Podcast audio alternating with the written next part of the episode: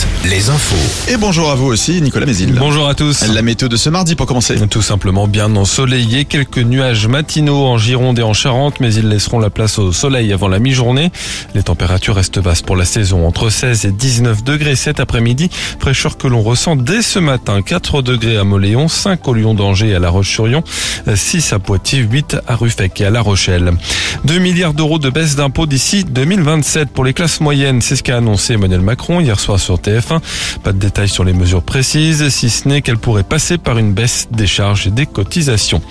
Un casino va-t-il pouvoir être installé à Saumur? C'est un vieux serpent de mer qui redevient d'actualité avec l'examen d'une proposition de loi aujourd'hui au Sénat. Le texte prévoit une dérogation pour l'ouverture d'un casino dans l'une des 15 villes françaises ayant une activité équestre historique et donc Saumur avec son cadre noir, mais aussi la Roche-sur-Yon ou encore le Lion d'Angers avec leur haras national. Trois hommes arrêtés en Gironde pour avoir piraté des distributeurs de billets. Ils sont soupçonnés de 11 piratages au total, notamment en Poitou-Charentes et en Aquitaine.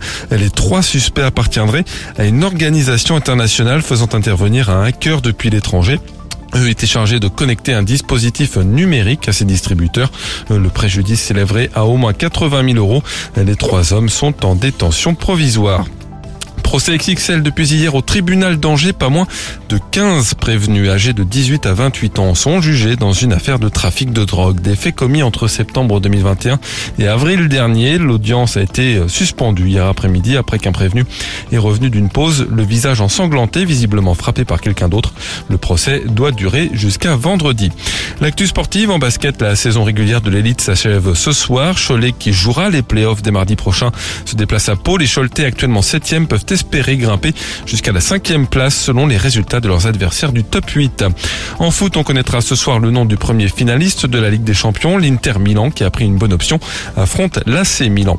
En Ligue 2, la saison prochaine, Angesco se cherche un nouvel entraîneur. Selon Ouest France, Jean-Marc Furlan, passé par Brest, 3 et Auxerre, a été rencontré par les dirigeants du club, tout comme Olivier Dalloglio, passé par Dijon, et Frédéric Hans, ancien du Mans et de Montpellier.